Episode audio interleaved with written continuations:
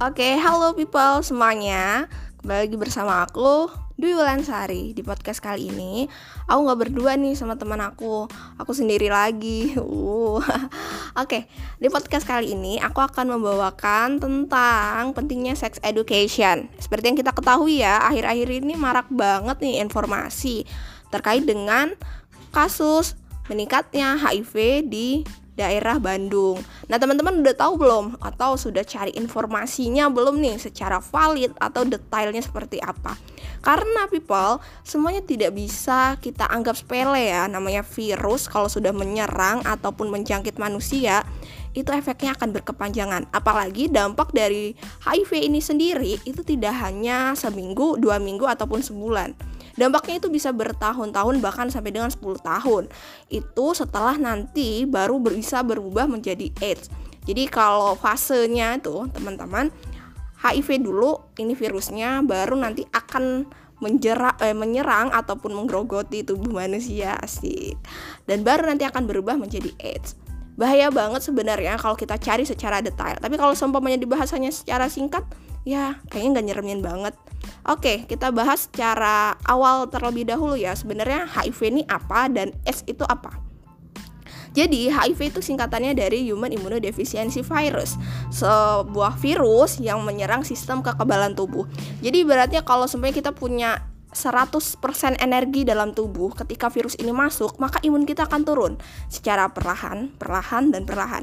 Ya kalau after dari kita melaksanakan seks secara uh, heteroseksual ataupun berganti-gantian pasangan itu mungkin nggak akan kerasa sebulan ataupun seminggu tapi kerasanya nanti akan berjangka panjang. Oke setelah masuki fase HIV ini akan berjalan beberapa tahun yang nantinya akan berubah menjadi AIDS. Jadi setelah imun turun berkelanjutan maka akan berubah menjadi AIDS. Nah, terus apa sih yang menjadi penyebab atau cikal bakal adanya HIV ini? Sebenarnya people, kalau sebenarnya kita pahami secara lebih lebih luas, HIV ini tidak dapat menyerang ketika kita protek diri kita untuk tidak melakukan pertama, seks bebas atau free sex. Karena ketika kita melakukan free sex ataupun gonta-ganti pasangan, maka virus itu akan mudah masuk juga ke dalam tubuh kita. Yang kedua adalah tidak sterilnya jarum suntik atau gonta-ganti jarum suntik ya. Nah, itu juga bisa menjadi penghambat ataupun bisa menjadi mudahnya virus masuk ke dalam tubuh kita. Nah, terus kalau seumpamanya gigitan nyamuk sebenarnya benar nggak sih itu bisa menyebabkan HIV? No, enggak. Jadi kalau kita um, pahami secara lebih lanjut bahwa untuk uh, nyamuk yang menggigit seorang pengidap HIV itu tidak menyebabkan virus itu dapat tertular.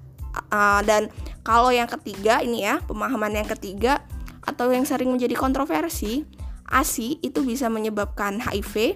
ASI jika e, diminum oleh anaknya, ini akan menjadi lebih mudah untuk terserang karena dari ASI itu kan diminum ya sama sang anak ataupun sang bayi. Jadi memudahkan untuk terserang HIV. Tapi untuk skala persenannya tidak separah e, kita melakukan seks bebas ataupun tadi gonta ganti jarum suntik gitu people. Jadi sebenarnya kalau kita protek diri kita untuk tidak melakukan hal-hal tersebut insya Allah akan terjaga. Asik gitu. Berapa sih sebenarnya data yang diperoleh? Kenapa baru ketahuan?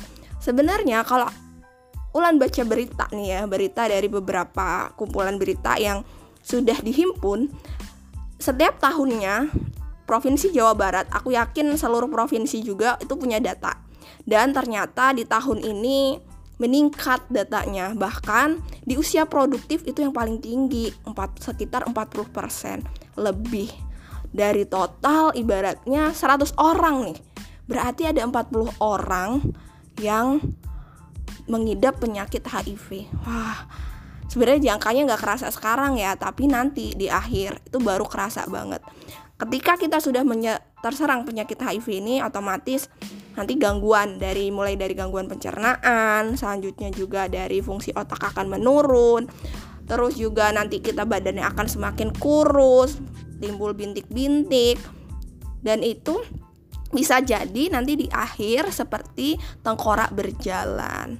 Nah, sebenarnya kita sudah diwadahi nih teman-teman dari kita remaja itu untuk memahami sex education. Kalau seumpamanya mungkin dari keluarganya di, sudah ditopang dari pendidikan awal pertama di keluarga yaitu untuk menegakkan agama sholat lima waktu tidak boleh bergaul dengan yang hal-hal yang tidak penting atau di luar batas kendali kita ketika kita sudah di luar batas kendali oke okay, balik lagi nih inget lagi nih ada mama dan papa di rumah gitu jadi kita memprotek diri kita sendiri. Selanjutnya ketika kita sudah memasuki masa SMP remaja, kita mulai yuk cari pengenalan agar dunia kita itu lebih positif. Banyakkan kegiatan-kegiatan yang lebih positif, berorganisasi boleh, berkomunitas ataupun kita ikut lomba-lomba boleh. Selanjutnya juga mengembangkan inovasi ataupun mengembangkan kreativitas yang kita punya dan hobi-hobi yang kita miliki. Itu akan lebih bermanfaat dan lebih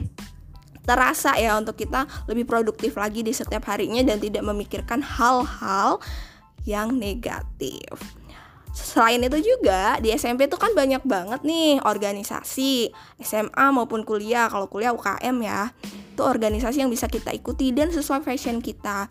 Jadi apa ya kira-kira yang sesuai dengan keinginan aku ataupun hobi aku jadi boleh diikutin atau teman-teman tertarik untuk ikut genre genre itu adalah singkatan dari generasi berencana ya boleh banget people untuk kelihat apa sih genre itu cari di Google ya jadi Genre singkatan dari generasi berencana ini mewadahi banget remaja-remaja usia 10 sampai dengan 24 tahun dan kita punya slogannya untuk say no to sex before marriage, say no to drugs dan say no to early marriage. Wah, itu udah terangkum banget nih people. Jadi kalau sebelumnya ikut genre di SMP-nya ada mungkin atau di sekolah dan di desanya ada, boleh banget join. Karena kita juga memerangi HIV dan S ini harus jauh-jauh musnah dari remaja. Karena kita agen perubahan, kita masa depan Indonesia, tolak punggungnya majunya bangsa Indonesia itu ada di tangan kita maka kita harus menjadi remaja yang produktif, remaja yang sehat, remaja yang siap merencanakan masa depannya. Oke, terima kasih. Semoga informasi ini bermanfaat ya people. See you. Bye.